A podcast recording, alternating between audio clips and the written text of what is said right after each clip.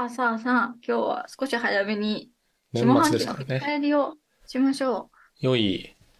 読んでよかった本っていうやつですね、うん、やりましょうか、うん、やりましょうやりましょう。ニキさんは例年と比べるとどうでしたか、この下半期の読書体験は。なんか例年と比べるとなんか今までやっぱり、まあ、フィクション 衝, 衝動的なフィクションが好きで、物語が尖ってるかみたい な, な尖ってる物語を求めがちだったけど、もうちょっと頭が別のところに行ったっていうか、うん、言語なるべく言語的じゃないところでな何かをキャッチしようみたいなことに努めた下半期ではあった。ほう、それはどういうモチベーションでそのなんていうんですか、チャレンジに至ったんですか。ああ、でもそのさんねんさんねんまえからあの演劇のワークショップみたいな運営を始めて、その体を使って何かをコミュニケーションするの面白いなって思ってたのと、今年 の, あのアサインした講師が、まあ、方が特にコーダっていう第一言語は手話で育ったっていう方がしたから、その人のことを調べたりとか、手話ってどういうことなんだろうとか調べていくうちに、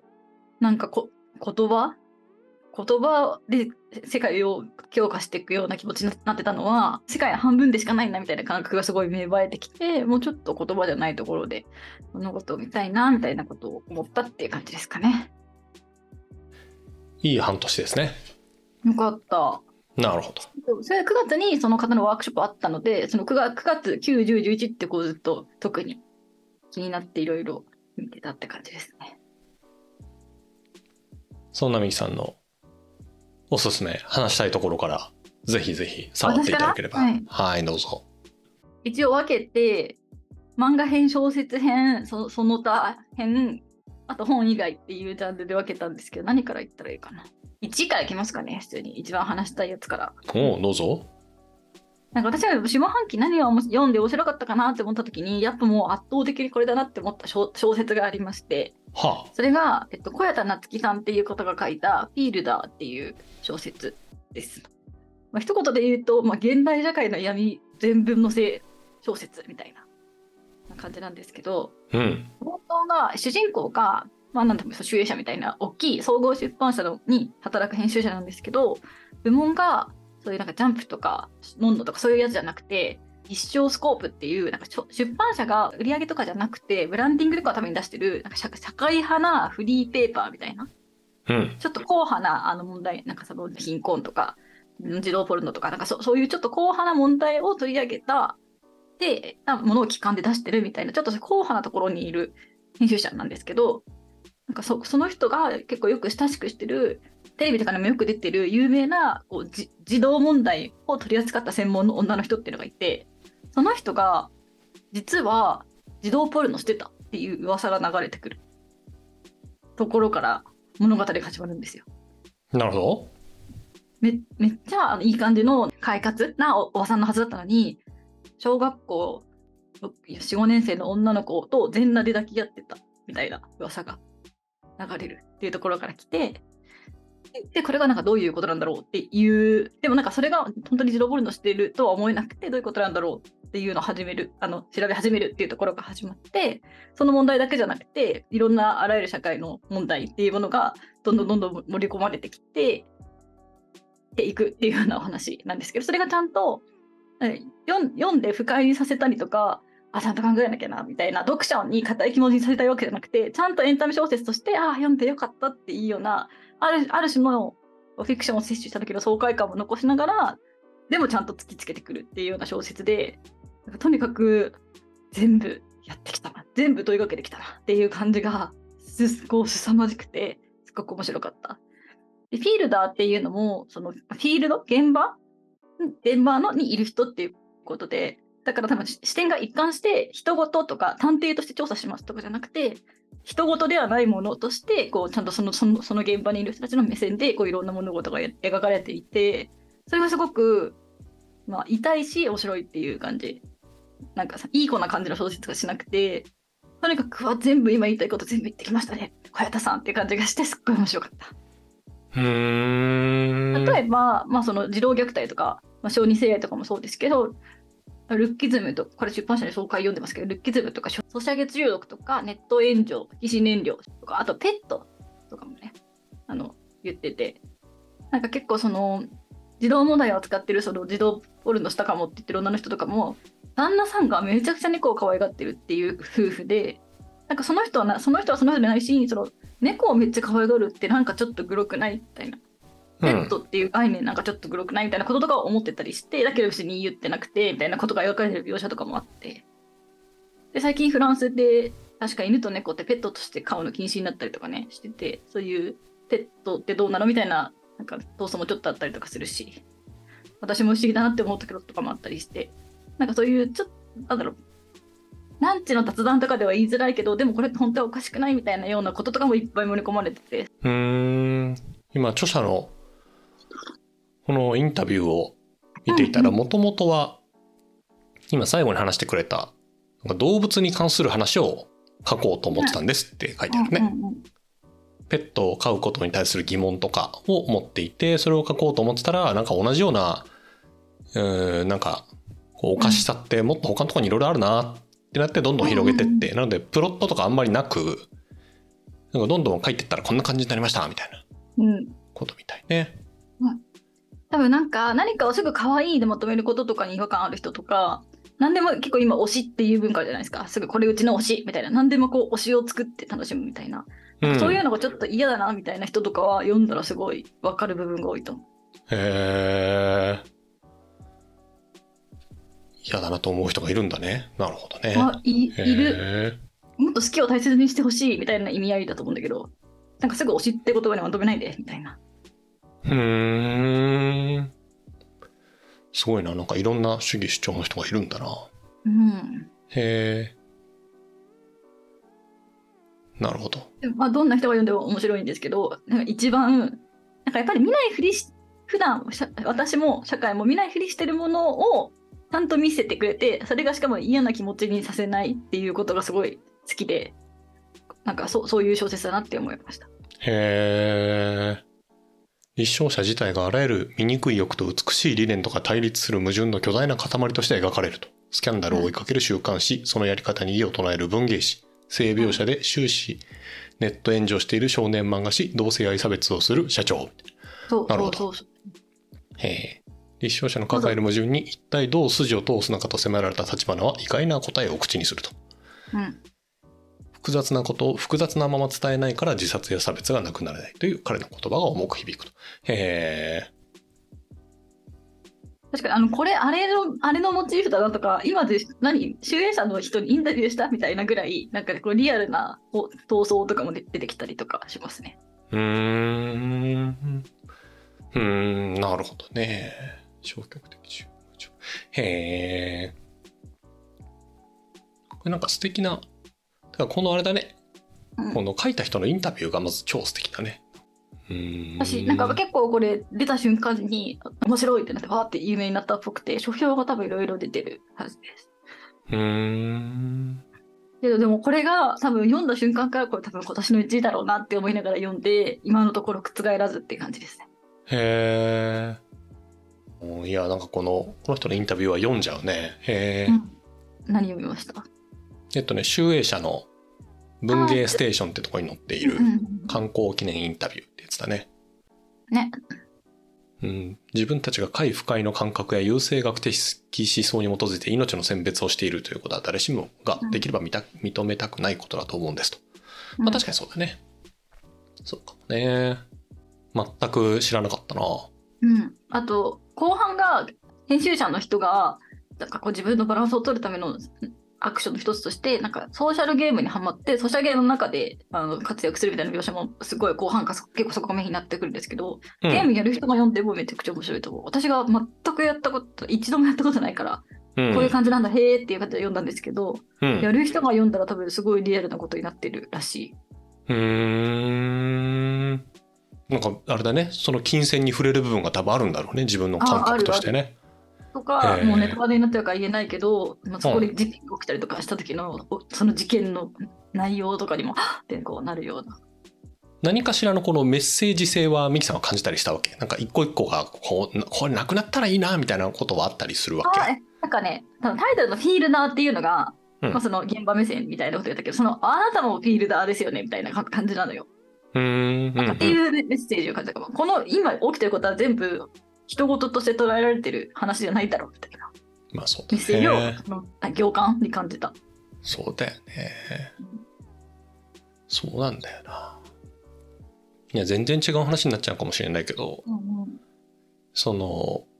社会問題調査みたいなやつをなんかのレポートで見てて、国際調査なんだけど、うんうん、なんかその大きい問題になればなるほどなんかそのアメリカとかフランスとか他の比べ国に比べて日本人って、えー、行政が解決してくださいとか会社が解決してくださいみたいなやつがめちゃくちゃ多いっていう、うんうん、つまりなんか個人の責任ではなくて、あるいは私の責任ではなくて、えー、国の責任ですとか社会の責任ですとか、うん、なんかそういうぼやっとした人たちが変わらなければいけませんみたいな、うんうんうん、なふうに思うのがなんか優位に多い、多いんですよ。あの他の国に比べて日本だけ、うん、あのまあ、もちろんあの全世界の全国調べたわけではないから日本よりもっとそれが多い国はあるかもしれないけど、少なくともその調査に載っていたどれぐらいだろうはちからじゅうぐらいの国の中では日本がトップに多い。へー、まあフィールダーが少ない国なのかもしれないね。みんな当事者なんだけどね。ね、何なんだろうね、その今までそれでなんとかなってきたみたいな時代が、平和な時代が長かったのかな。なうーん、なんだろうね。まあ社会主義と言われる国ですから日本も。そうなんだ。うん。へえ、いいいいいちいですね。これはすごい面白かったです。へー、なんか撮ると思う賞確実に、まあ、それから映画化、映画化難しいかな、まあ、でもなんかすると思います確実。こういうの映画化した時ってスポンサーつきづらそうだね、なんかね。だし多分絶対なんか抜け落ちることが多すぎる気がする。まあね、難しいよね、映像と時間のこの制約っていうのはね。でもめっちゃ面白かったです。うーん、挑戦、この小平田さんの意気込みがすごいっていうか。へー、ぜひ年末にでも読んでみてくださいませね。素敵な本ですな。なんかいろんな書評の人がやっぱり書評の観点が多分ご自身の書評をするレビューアー自身の観点も混ざってるのは、なんかミキさんが言ってたいろんなものがこう全部盛りみたいなところがあるからなんだろうなっていうのは改めて思うですな。へー、面白い。明らかにゲーマーだろうみたいな、あの書店の人とか言いましたね。まあソシャゲの部分が刺さるわけだね。刺さってるんだなとか思ったりとか。へ、あとペットの部分が刺さってる人とか、ペット飼ってるのかなとか、うん、なるほどな。です。ほい。ではでは交代制でやってきますか。そうしますか。そうしましょうか。うん、なんだろう、私いちいを選べるんだよな。全然何でもいいです。ど、どういう感じで選びました？えー、なんだろう、あのつけてる読書メモみたいなやつが、うんうん、読書メモとか読書記録みたいなのがあって、その中で下期に読んでこれ良かったなっていうのをバラバラっと出してきて、で今のなんだろう、私の中のいい本の定義は、うんうん、なんていうんだろう、いろんな物事とのつながりのボリュームが多いもの、なんかさっきのミキさんの社会テーマとにいろんなつながってるもそうだし、うん、なんか自分のこう考えていることとか思想とかと近いものに、近いものっていうか、えっとつながりが多いものか、あれにはこう書いたけど書いたけどこれにはこっちなんだとか、過去こうやって勉強したけどあこういう風なことがあるんだみたいな、そのそういうのが多いところが多ければ多いほど良いっていうのがあると。え、下期で特に意識してたこととかはありますか？私がちょっと言葉から離れてみようとか思ったりしたような。あー、これあったって言った方がいい流れな気がするんだけど全然ないな。 あ, あったって言いたいけど全然ただただ読んでたな、うんうん、そうね、まあ、今直近読んだからっていうのもあるけど、このすごい物理学講義っていう、あーこれはいはいはいはいちょっと前ねすごい売れた本だと思うんですよ。カルロ・ロベッリっていうイタリア人の物理学者が書いた本なんですけど、日本では何が一番売れたのかな、多分世界的には時間は存在しないがめっちゃ売れたのかな。日本語訳されてる本だと大きくはよんさつぐらい多分あって、このすごい物理学講義っていうのと、あと今言った時間は存在しないっていうやつと、うん、えー、っとね、なんだっけ、カルロ・ロベッリの科学とは何かみたいなやつと、あと世界は関係でできているっていうのがよっつあって、えーうん、あの世界は関係でできているっていうのとのすっげえふわっとしたなんか本かなと思いきやゴリゴリの物理学の本なんだけど。あ、そうなんだ。ゴリゴリの物理学の本。哲学の本じゃないのね。あ、もうもうなんかね、ま、えっと量子力学をやっていくと、うん、なんかあの仏教の思想というかこう考え方に行き着くみたいな人もよくよくあったりするんですよ、うん、でそういう対話の本とかもあったりするんだけど、うん、そのこのカルロ・ロベッリさんってイタリア人のこう研究者なのね。ね、イタリア人のお顔を知らっしゃる。そう、ちょっとイケメンじゃん。イケメン中華。そう、ザ、ザ、イケ、イタリアのイケオジみたいな。うん、ザ・イタリアのイケオジなんだけど、ゴリゴリの物理学者で、えっとね、ループ量子重力理論っていう、もう何言ってるか全然わかんないんだけど、その、アインシュタインが出てきた後に、その後になんかよくある紐理論とか、なんかこう名前だけ聞いたことあるじゃない。名前だけね。そう、紐理論じゃなくて、紐じゃなくてループだみたいな、なんか輪なんだみたいな話があるんだって。で、それの研究をしてる人なんだけど、このすごい物理学講義は、とても私の中で、こう、いろんな、ああ、そうなんですかっていうのがあった本で、例えば、えっとね、時間は連続じゃないっていうことがあってですね。時間は連続じゃない。えっと、すっごい昔、昔のというか、なんて言ったらいいのかな。普通に人間が生きているとさ、こう、空間とか時間っていうのって存在している気がするじゃない。うん、ないんだっていうわけ。時間とか空間なんて。で、そんなものはなくて、えっと、時空間っていうものがまず存在してるんじゃないかっていう話が、えっと、アインシュタインが言ったことですと。時間と空間っていうのは不可分ですと、うんうん、つまりミキさんが今部屋の中にいて、その中に自分自身がいるとか机があるとかパソコンがあると思ってるでしょ、うん、なんだけどそういうのは世界のあり方じゃないんだっていうわけ。まあ、確かに時間だけがあるとか空間だけがあるってどういうことってなるね。で、そうで、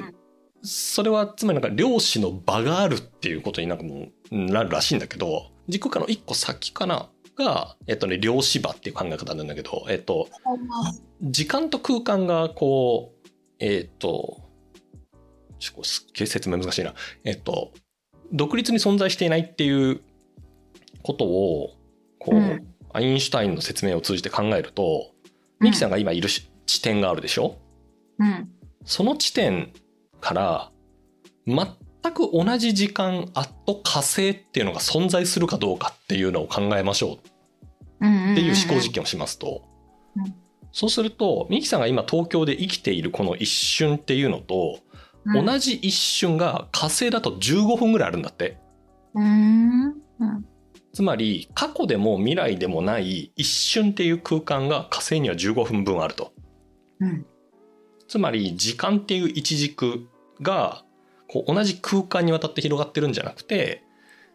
その何て言ったらいいのかな、こう距離が遠くなるに従って今っていうのが拡張されるっていう。でそれって今のミキさんと私の間にもあるわけじゃない。だから全く同じ時間を生きてる人はいないんだなっていう。だから同じ空間を共有してます私たちみたいなことを言う人っているじゃない。うん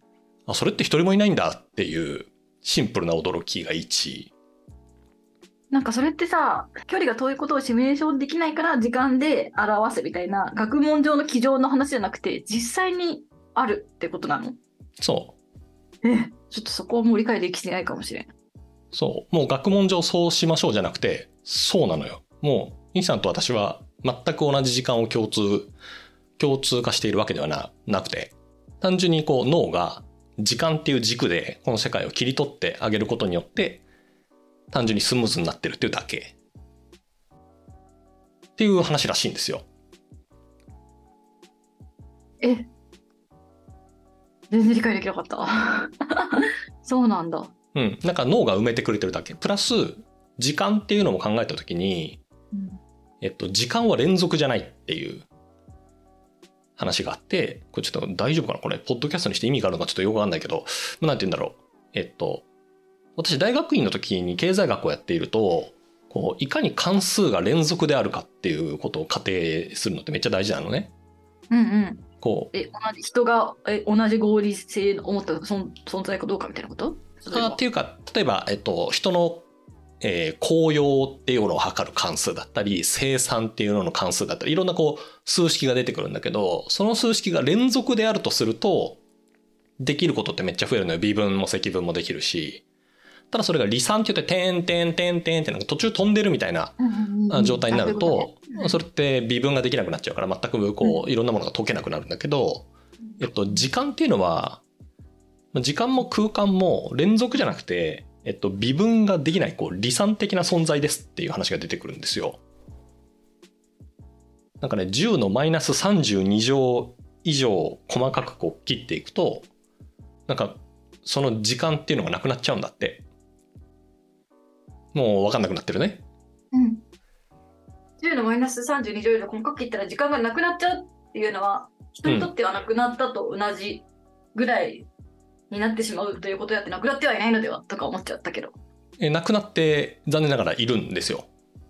言って人間の頭が勝手に補正してあると思っているだけ、つまりなんか間を勝手に人間の頭は認知ができないから、えー、と認識で埋めているだけっていうのがあって、でかつ無限っていうのもないっていうわけ。うーん。だからなんかそれを読んで、あそなんかそれが真理なんだと思うと、なんかあらゆるところで無限とか連続とかいう単語を使う人に対してすごくはあって思うようになったっていう。へえ。で今のミキさんみたいに、なんて言うんだろう、なんちったらいいのかな、人間にとってこうだからいいじゃないっていうスタンスの人に会ったとするじゃない、うん、になった瞬間になんかいろんなことに絶望するっていう。なるほど、そっかみたいな風になった本です。なんか世界の見え方が変わったって本だと、うーん、まあ、多分物理学の人からしたら常識のことがたくさん書いてあるんだと思うんだけど、うん、まあ、すごくいい本。私この本自体は物理学講義って名前がついてるんだけど、イタリアの文学賞かなんかを取ってるんだよね。へー。だから文章としてすごく美しい、うんうんうんうん、からあの読んでいても全くストレスがない、まあ、細かい理論が分かんないとか、これなんだっけこれみたいな話はあのもちろんあるんだけど、本当にあれだね、文章が文章が美しいですね。だからこの人の本は本当に普通の物理学では考えられないぐらいあの売れるんだと思うけど、めちゃくちゃ良かったですね。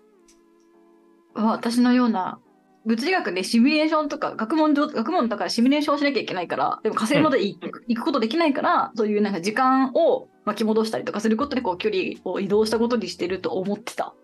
から、あ、違ったんだって思いました。うん、この人の言葉をそのまま引用すると、時間とは事物の微子的な物理学、言ったら細かい物理学っていうのを無視することで生じる現象であって、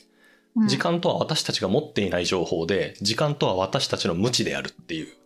言い方が出てくるんだけど、すごくその通りですね。だから人間はアホなので時間が認知できるっていう。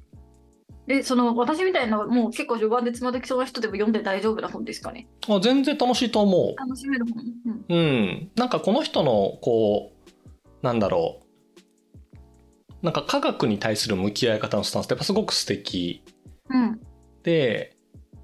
その科学ってのは世界の見え方であると、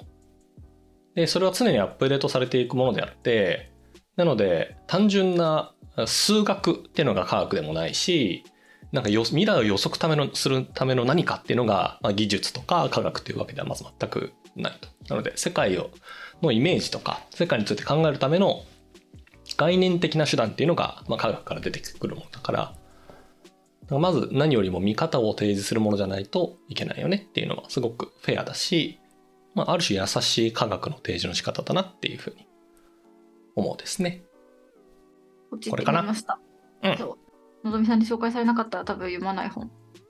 うん、いい本、いい本だったと、うん、もうなんかこの本をね紹介、これなんか私が続きでにさつめいっちゃうけど、うん、この本が惹かれてたのがそのいっこ上のさ、シリコンバレー最重要思想家ナバル・ラビカントっていうさ、はあ、このなんかすげえうさんくさそうなタイトルじゃない。いやほんとよ、中身薄っぺらそうなでしょ、うん、でこのナバルっていう人、私ずっとツイッターでフォローしてて、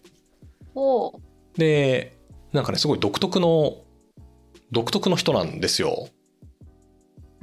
まあ、シリコンバレーって名前がついててる通りスタートアップ界隈の人なんだけど、うんうん、でこの人があのよく読んでいる本っていうの中に一冊に紹介されたのがこのすごい物理学講義っていう本だったから読んだ。なんか時間、私が読んだ時間の経過、あの順序って意味合いで言うとこのナバル・ラビカントっていう人の本を読んで、その下のすごい物理学講義っていうのを読んだっていう。知らなかった。インド生まれ、幼い頃に移民としてアメリカに渡る、うん、初めての仕事はじゅうごさい、違法ケータリング会社の軽トラックの荷台に乗ってインド料理をデリバリーしていた。生きるのに必死だった方なんですね。そうね、こういう人のエネルギーがアメリカの源泉ですよね、うんうん、初期のウーバーやツイッターに投資するなど先見の目を備えていて、えー、成功論人生のはツイッターやポッドキャストでも人気を博しているそうです。何も持たないどん底から腕一つでシリコンバレー屈指の事業創出者に上り詰めた。え、例えばどんなビジネスが有名なんですか？えっとね、まあ、ナバルが有名になったのは、まあ、投資家として、まあ、さっき言ってくれたみたいにツイッターとかウーバーに投資をしてたっていう投資家としてすごく、まあ、有名ですね。ご自身で何やってたんだっけな。自分のスタートアップでボリボリっていう感じよりかはある程度稼いだお金でちっちゃく投資をして一気に儲けた投資家っていうスタンスの方がなんか私はよく存じ上げてる人ですね。うん。あ、ナバルってこのこの人？ああ、このアイコンの人ね。よく見るでしょ、ナバル。よく見るっていうか多分フォローしてる。あ、そうなの、ね。この人ね。結構楽しいですよ。はあ。本自体も。なんかいろんな人との対話だったりなんか発信したやつをゴロゴロっとこう混ぜ合わせた本。これ確かなんかもともとこの本、この原著のアルマナックオブナバル・ラビカントっていうのは ピーディーエフ とかで無料配布されてたと思うんだよね、確か英語で。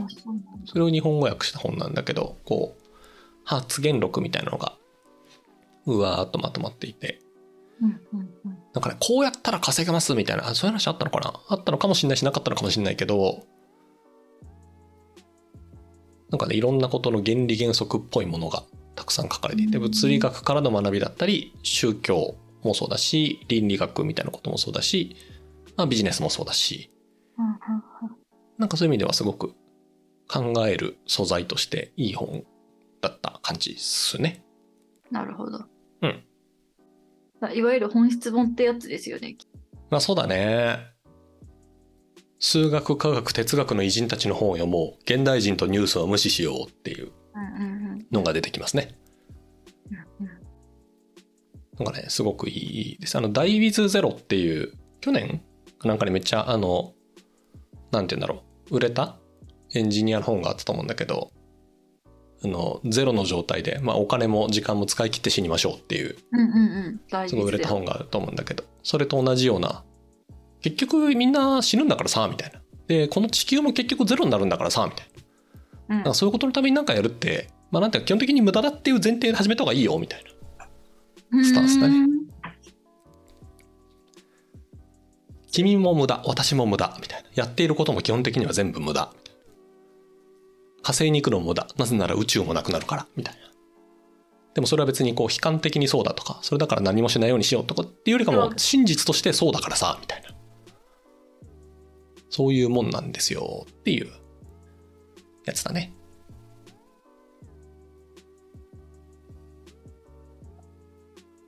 あ、興味出たわ、うん、いい本ですよ、とっても。まあなんか苦手なというか、ここは別にいいやっていうのはですね、いくらでも捨てていいと思うんだけど、なんかね頑張って物事を考えようとする人っていうのはなんか刺さる部分がありそうな本でしたね、うんうんうんうん、って感じかな。ありがとうございます。